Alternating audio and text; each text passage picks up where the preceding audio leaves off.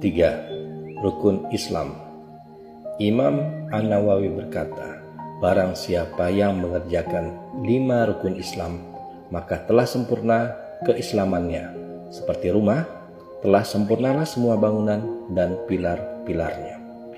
Dari Abdurrahman Abdullah bin Umar bin Khattab, ia berkata, Aku mendengar Rasulullah Shallallahu Alaihi Wasallam bersabda, Islam dibangun di atas lima hal, syahadat la ilaha illallah dan Muhammad Rasulullah, menegakkan sholat, menunaikan zakat, haji ke Baitullah, dan puasa Ramadan.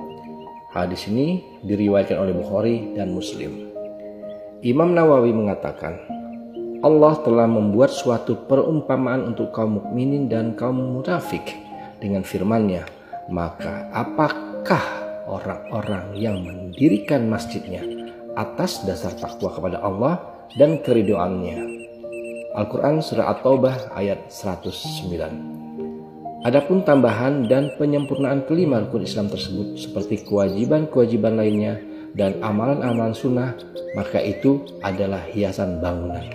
Rasulullah Shallallahu Alaihi Wasallam bersabda, iman itu 70 sekian cabang. Yang tertinggi adalah pernyataan la ilaha illallah. Beliau menambahkan dan yang terendah adalah menyingkirkan gangguan dari jalan. Mutafak alaih Bukhari dan Muslim.